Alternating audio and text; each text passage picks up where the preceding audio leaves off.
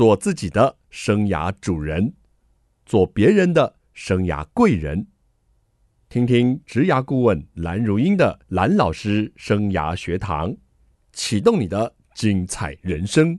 听众朋友好，欢迎透过环宇广播电台和 Podcast 收听蓝老师生涯学堂，我是节目主持人蓝如英蓝老师。我们这个系列呢，进行的是求职大作战，在这系列的最后一集呢，由蓝老师自己来跟大家聊聊哦，求职怎么大作战？大家别忘了。我是资深的职涯顾问，也是在职场辅导上班族，还有在学校辅导学生，已经长达了快要十六年的经验。所以呢，除了介绍一些专家来宾呢，讲讲他们在政府单位的资源，讲讲他们企业做 HR 的角度，讲讲他们怎么建议我们民众在求职穿搭。这下子轮蓝老师哈来上场，跟大家聊聊求职大作战，给各位一些观点还有建议。那我们节目呢，其实每年的五月啊，都会做求职大作战的系列，所以我们从二零一九年那时候，我们节目是七月开播，所以我们是八月做了求职大作战。哎，你要回听的话，你这个关键的时间你自己可以记录一下啊。二零一九年我们是八月做了求职大作战，从二零二零年开始就是每年的五月，所以我们已经做了一二三四五位。我们已经做了五年了，五年的求职大作战，应该有二十集左右，都是专家对于求职的看法哦。那听众朋友，如果想在这个方面哦累积自己的功力哦，千万不要错过了，可以去收听我们的系列的一个报道。那其实呢，求职啊很重要的就是说几个部分哦。第一个部分就是方向，你到底要找什么工作？第二个部分呢，就是要写个履历表。第三个部分呢，就是要怎么面试。最后一个部分呢，你会觉得说，咦，老师你不是讲完了吗？方向、履历表、面试，然后就去上班了。我要强调的是最后一个部分，其实我觉得很关键呢，就是你去上班之后如何适应那个职场，然后才不会很快又要求职嘛。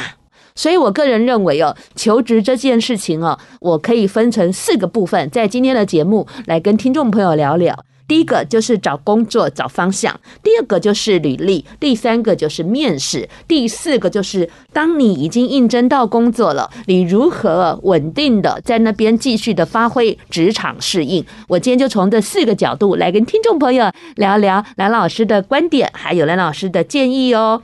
首先呢，告诉大家一个求职的彩虹心法哦。那这个求职彩虹心法是我在民国一百年了，那时候刚好是金融海啸，那时候金融海啸的末尾。那金融海啸呢，造成好多的这个大量的裁员了，好多的失业无薪假。那一段时间呢，我做了就业服务中心，那时候叫就业服务站了的一些演讲了、辅导了。那我提出了一个求职彩虹心法。那这个求职彩虹心法呢，在蓝老师的《职涯圣经》这本书里面有详细的介绍。那我跟大家讲一下，到底是哪七个关键因素？第一个就是专业，好，所以各位想想你的专业，还有心态。还有技巧，技巧指的就是履历自传，还有人脉，人脉其实挺重要的哦，尤其中高龄哦，要找工作，人脉是很关键。另外三个呢，就是积极、自信跟毅力哦，这是蓝老师提出的求职彩虹心法，有七个，你看看这七个，你是不是都有了，或者是理解了？这个是蛮重要的。那我们来聊聊求职四部曲啊。第一部曲呢，就是找工作，就是发方向。根据人力银行的调查哦，有高达九成的应届毕业生哦，想要去国外工作。呃，这是今年的调查，二零二三年的调查，就是有高达九成的应届毕业生，他们很想去国外工作，比去年还高，而且创下了十年的新高。不知道是不是疫情解封了，大家很想飞了哈。好啦，可能去国外也不错啦哈，拓展视野。但是千万不要去一些诈骗的地方哈去找工作，有去呢可能无回啊，这方面大家要小心一点哦。所以呢，大家呢呃想要出国的心态哦跃跃欲试啊。那找方向呢，到底我们找工作要考量什么呢？根据人力银行的调查，求职考量的因素哦，如果是单选题，第一名是薪水，哎，不意外吧？薪水很重要。第二名是工作和生活可以平衡，第三名是交通。我不知道现在交通这么便利，大家还会考量交通啊？这点倒是我觉得。超乎我的理解范围啊！因为我们那个年代在找工作，那个年代没有捷运了哈，也没有这么好的高铁了等等。那个年代呢，真的交通比现在不便太多了。再加上我个人的问题，我不会开车，不会骑车。但是我求职几乎没有把交通纳为考量，哎，我不晓得大家现在是怎么了呢？哈 这个交通啊，占据大家考虑工作的一个第三名。那你会问我说，那老师，不然你找工作你考量什么？我个人讲的这个两个重点呢，你们听到可能会想吐出来哈。我一直觉得学以致用很重要，就是我在大学学的是什么？我把它发挥出来，这不是很好吗？啊，不然你大学干嘛学那个科系？我个人一直觉得学以致用是蛮不错的。再来就是自我实现，就是可以展现自己，可以从工作上得到成就感，自己在工作上有发挥空间。所以我们要好好的去想一下我们的方向。那方向你可以从你的能力、兴趣、性格。价值观这四个角度去想，很多年轻人会从兴趣找工作，那也很正确啊。只是这个兴趣啊，你到底擅不擅长？我觉得要一并考量。所以长辈有时候说，兴趣能当饭吃啊？诶，确实，他们的考量点是，如果你不擅长，怎么可以把这件事情做好呢？那很多人会从自己的能力去考量能不能胜任，这也是一个好的出发点。还有性格，譬如说比较外向的，可能适合服务业啦，与人接触，或者是个性比较喜欢挑战的，可以去冲一冲业务类的工作。好，你可以从你性格去考量。那个性比较安稳的，或许你要考虑去考公职，或者是去比较大的有制度化的公司。还有价值观，价值观像蓝老师，蓝老师非常喜欢自由，不喜欢别人管。呵呵所以我以前呢，当媒体，呃，媒体工作我觉得很适合，因为媒体不用打卡，而且是责任制。我后来呢，中年变成一个自由业，太自由了哈，所以完全符合我的价值观。所以在求职的第一个阶段，蓝老师提醒你，好好想一想你找工作的方向。待会休息一下，我们回来再告诉你求职的第二个阶段，怎么样写一份好的履历表。休息一下，马上回来。欢迎听众朋友再回到蓝老师生涯学堂求职大作战。你是不是想好了你的工作方向呢？工作方向决定之后，才能来下笔写履历自传了。那履历自传很重要的一个精神要切记，就是要量身定做。量谁的身呢？当然量你自己的身。你自己的身上有什么发光点？有什么特质？有什么亮点？你自己盘点一下自己做过什么样的工作经验？如果是应届毕业的，你有没有参加过一些社团或者是好的活动研习，都可以写出来。所以量身定做，第一个量自己的身，第二个要量什么身呢？第二个要量企业的身，就是你今天要投的是台积电还是鸿海？你今天要投的是行销还是物流仓管？不一样的职缺哈，要写的东西当然不一样了。不要企图写一份履历，然后想要投好多职缺，这有一点没有 focus。再来让人家觉得你可能是乱枪要打鸟了。所以这个履历哦，要先确定职缺，再写履历。先确定职缺，再写履历。根据人力银行的调查哦。企业的 HR 哈，就是人资哦，他普遍认为新鲜人的履历最常出现的问题，你们猜猜第一名是什么？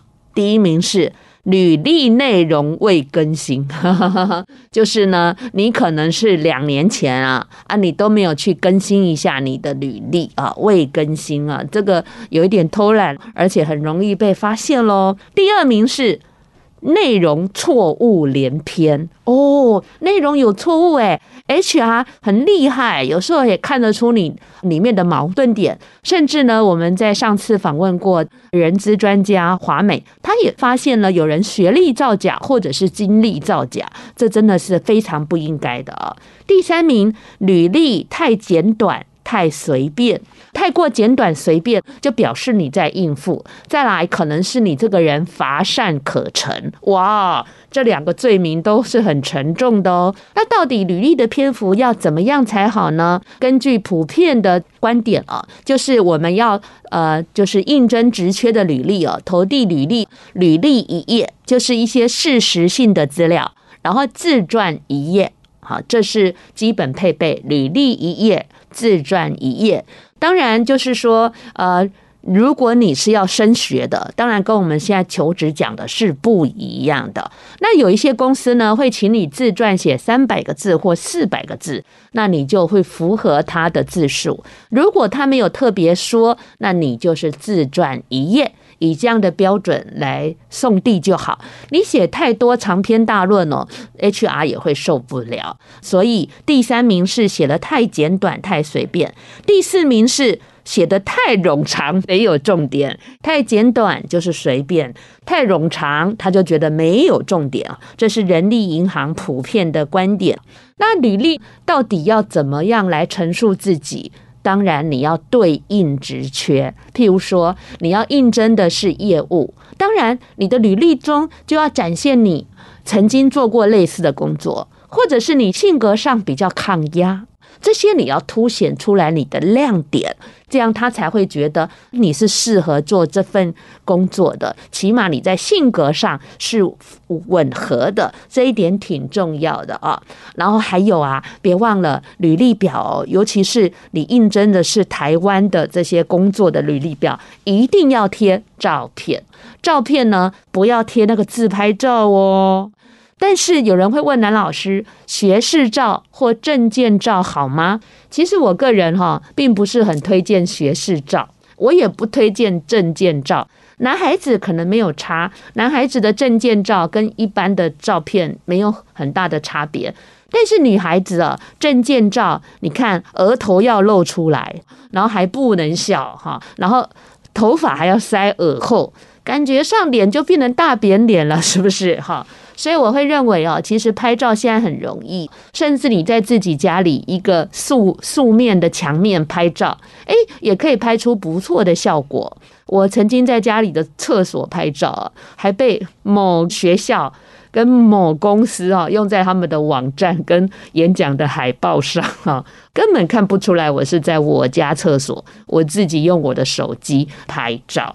所以照片呢，各位要花一点心思喽。还有哦。有一个很重要的关键呢，你在写你的工作经验呢，最好是用倒叙法。什么叫倒叙法呢？就是你最近的一份工作写在上面，你五年前、十年前的工作写在下面。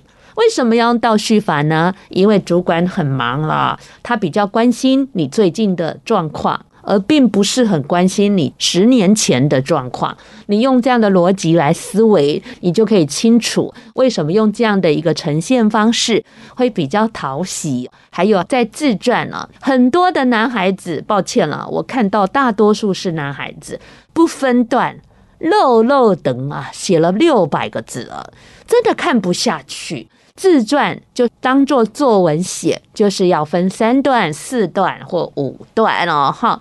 那如果可以，每一段给他一个标题，增加别人要阅读这一个自传的容易度，可读性也就会增加喽。这样大家听懂我的意思吗？当然，最重要的是要吸睛啦，要有亮点。据说一份履历表，HR 平均啊看到的。花在上面看的时间不到一分钟，诶，可能三四十秒。那三四十秒，他第一个会看到什么？可能是照片，可能是感觉上这两页非常的有质感，或者是条列清楚。或者是呃用心的程度啊，或者是他想看的栏位都有啊。他想看什么栏位？工作经验，还有现在很重视证照哦，别忘了证照是非常重视的哦。还有，如果是应届毕业的学生，他很在意你有没有实习的经验。那这些呃都是很重要的部分，在蓝老师的职涯圣经里面有。啊，专门的这个篇章哈，在教你怎么样写履历自传，还有面试技巧。当中，就写到一个观念，就是实习是履历表的关键字。如果你才大二大三听到这个节目啊，那建议你暑假好好找一个实习了，让自己呢能够提早去职场体验，也可以在未来的求职履历表上为自己加上一个亮点。作为跟 HR 跟主管谈话的一个经验焦点，这挺重要的哦。那以上就是我跟大家分享的啊，求职履历啊比较重要的一些观点，还有提醒大家千万要注意哦。那待会我会跟大家分享求职的第三个阶段，也就是面试。我们休息一下。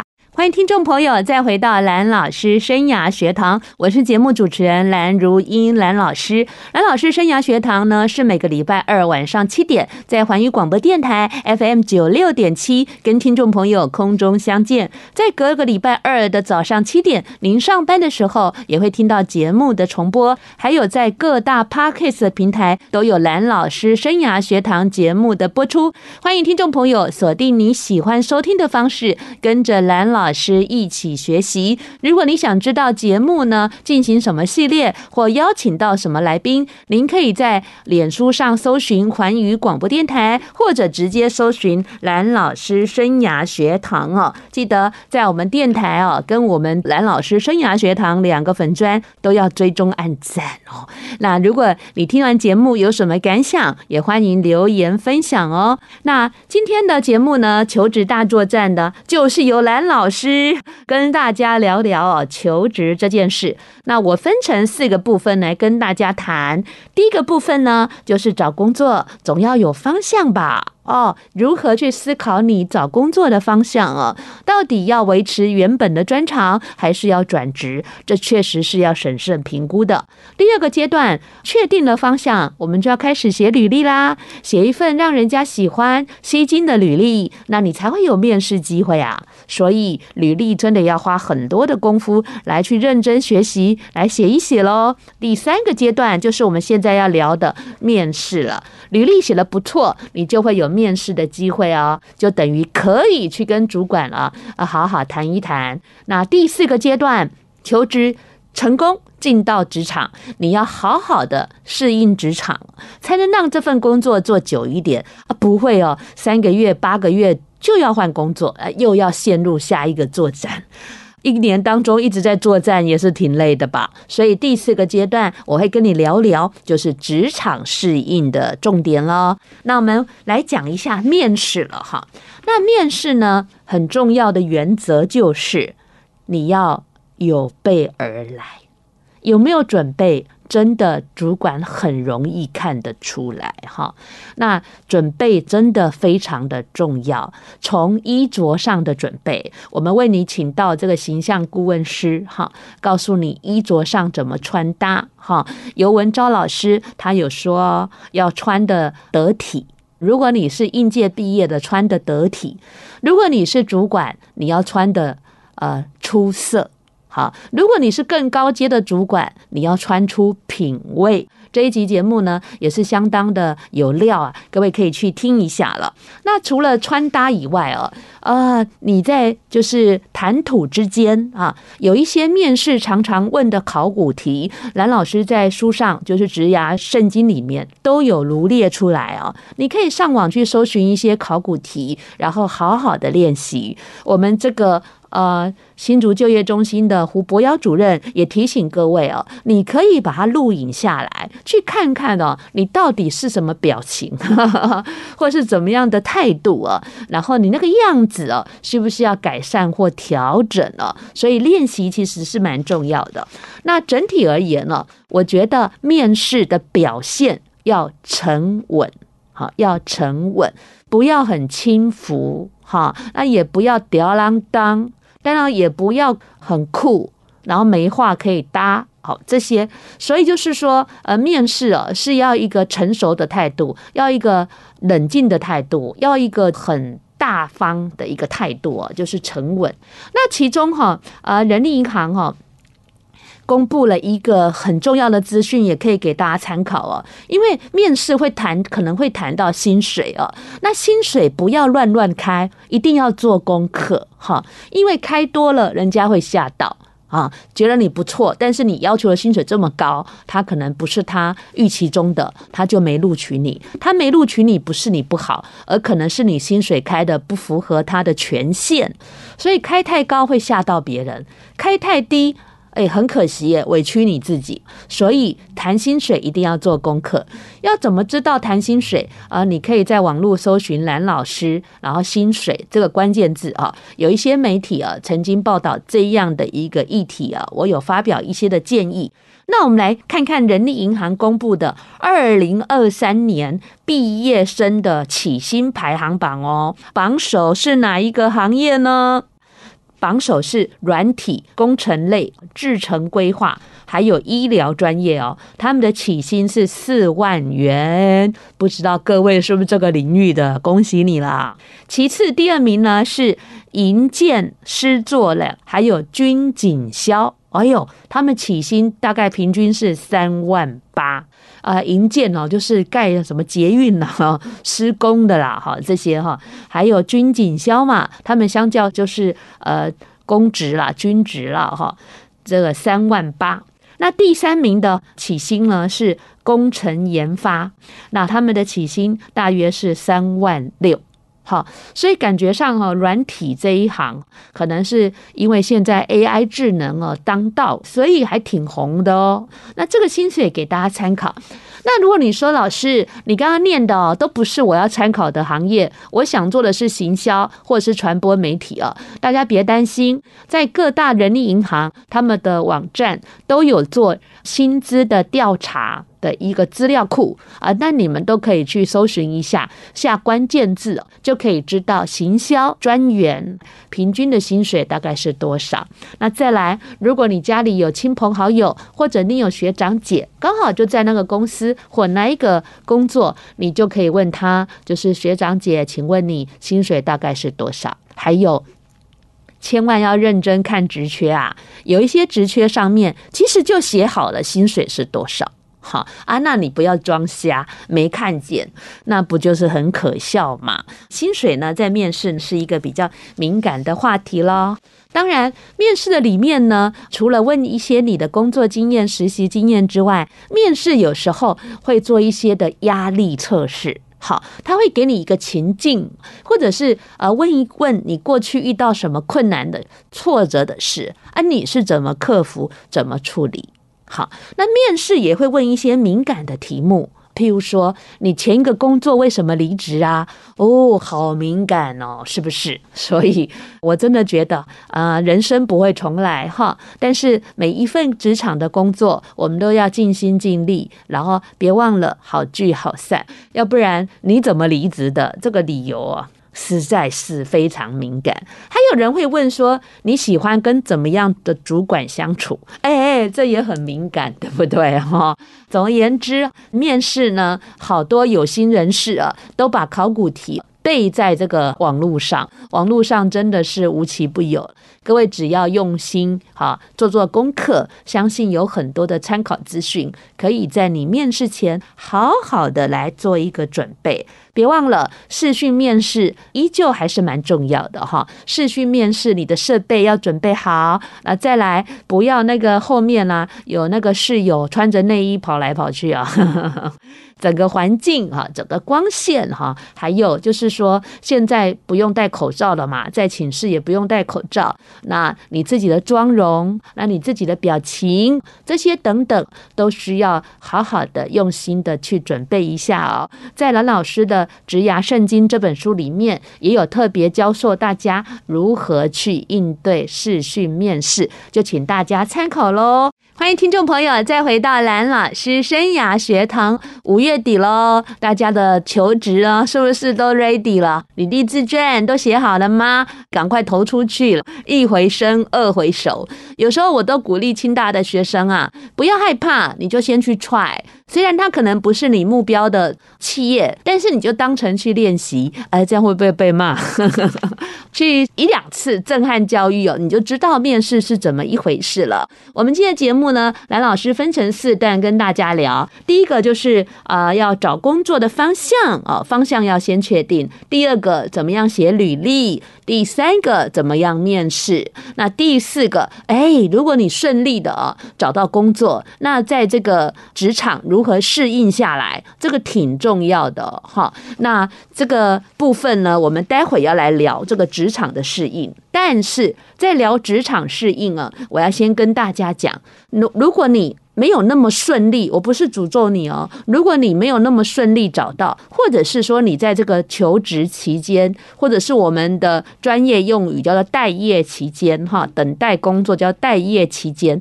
待业期间哦，不要每天耍废哦，要不然主管问你一题你就被考倒了。陈先生，请问你这段待业期间都在做什么？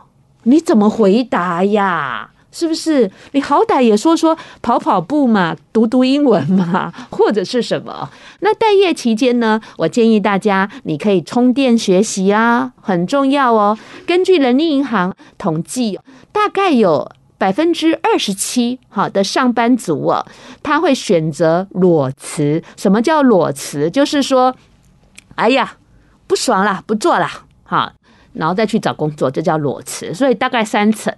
那超过七成哈的上班族都倾向骑驴找马，诶，我就是这一类的。但是我很幸运，我从三十八岁以后就不需要骑驴找马了哈。就是说，大部分人会骑驴找马，先确定有下一份工作，再跟原来的公司提出离职。其实我比较建议这类型哈，你不一定要无缝接轨嘛。譬如说，你六月三十号离职，你可以七月十号再去上班，或十五号嘛，只要谈定了就好。OK，那根据人力银行研究哈，这个上班族哦，平均呢谋职找工作的时间大概四。到六个月，所以工作真的没有你想象中的好找啦。哈。那根据啊呃卫生机构的这个研究啊，就是一旦哈找工作就是待业超过半年，就是六个月以上哦，求职者就会造成心理很大的压力，甚至会有产生一些心理上的问题或疾病。这也是要提醒听众朋友的哦。如果你的家人有些人待业期间比较久啊，我们要多陪伴跟关怀了。当然要给他一些正确的资讯跟观点，好好的。请他能够赶快的回到职场上，这一点很重要。那这是待业期间了哈。那待业期间呢，我刚刚说要做一点事嘛哈。那职训哈，就是职业训练，就是一个不错的事情啊。那各县市的政府哈，跟劳动部都有一些职训的课程啊，甚至还可以全额补助、免费，甚至还有发给你生活的津贴哈。那劳动部呢，他们有推出啊产业兼并的一个计划呢。他们可以培养哦，你学习一些专长，譬如像是呃 AutoCAD、3D 列印等等，不止哈享有劳保，而且书籍材料费都不用哦，诶，蛮不错的哦，只是名额有限呢。大家有兴趣呢，可以上劳动部的相关的网站啊来去查询啊。那如果你是大新竹地区哦，就是竹竹苗啦，甚至有些桃园的民众啊，你想呃知道这样的一个课程哦，你也可以在网络上搜寻新竹职训哈，新竹职训的呃这个伙伴啊，之前也来过我们求职大作战哦，跟大家讲一些职训课程的这个好康的部分哈，跟成功的求职的经验的分享啊，大家可以关注一下。那接下来我来跟大家聊一下关于职场适应啊。如果你找到哦，就是说好的工作，那你就是怎么样去适应它，能够让你这份工作做更久一点，这个很重要哦。那在后疫情时代，最重要的软实力就是适应力了。真的不要变成就是职场的快闪族啊！可能长期一直在做职场的快闪族啊，你可能会变成永远的新人。因为主管哦，他看到你每一份工作都短短的，就会觉得你抗压性比较差，就会觉得你忠诚度比较差，那你就会被贴上这样的标签哈。所以这个职场的适应非常的重要。那职场的适应有很多的问题哈，都发生在呃职场的沟通哈。所以跟人际关系上，职场的沟通跟人际关系挺重要的。如何跟主管相处，如何和跟同事相处。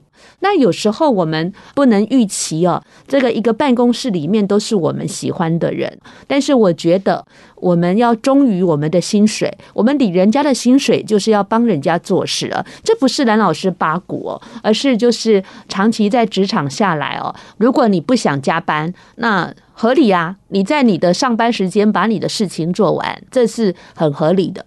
但是如果你上班偷鸡摸狗，或者是不够认真，那就真的。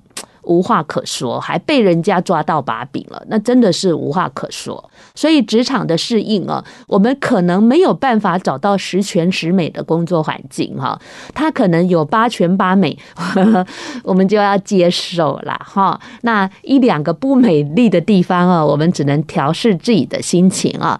当你心情不好的时候，如果你有运动的习惯，啊，你喜欢听音乐哈，啊，你下班的时候有一些舒压的方式啊，可以协助。自己啊，来调整一下你这个职场啊比较不好的心情、不好的压力。再来，在职场上呢，找到良师益友也是很重要的哈。有一些同事啊，他可能是很好的良师益友，他可以开导你啊，或者是教你一个不同的工作方式哦，让你工作有效率，或是让老板喜欢你，这也是挺重要的哈。总而言之，好不容易找到工作，希望大家能够在职场提升适应力，让自己这份工作再做久一点点。好，嗨，做久一点，我们才能够领到绩效奖金呢，才能有比较多的休假。那求职大作战这个系列，我们就跟大家来聊了，就是四阶段的求职四部曲。希望今天所谈论的观点对你是有帮助的。